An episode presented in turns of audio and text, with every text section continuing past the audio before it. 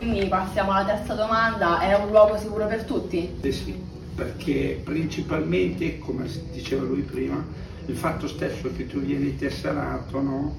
E ti dà quella tranquillità di dire ok, sono in un ambiente che bene o male siamo tutti tesserati, quindi certo. non ho modo di dire fare cavolate o roba varia. Ok. Dunque, eh, la quarta domanda è cosa si può fare e cosa no? È chi frequenta che decide cosa può fare e cosa no. Cioè, faccio un esempio. Io vengo qui con la mia compagna solo per ballare.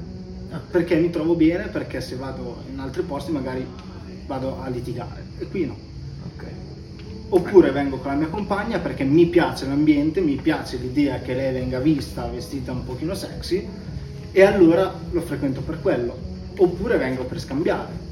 Quindi è chi viene che decide che cosa fare. Diciamo il limite lo determina chi frequenta il club. Ovviamente tutto va fatto con il consenso di tutte le persone che vogliono partecipare o che non vogliono partecipare. Quindi diciamo che qui la regola del consenso di cui si parla tanto, qui è proprio una base fonda- fondamentale che dovrebbe essere l'educazione del mondo, diciamo in generale, però spesso non funziona in questo modo, invece in un club il consenso è veramente... Ti interrompo un attimo, ti dico che c'è molta più educazione qui dentro che, che fuori.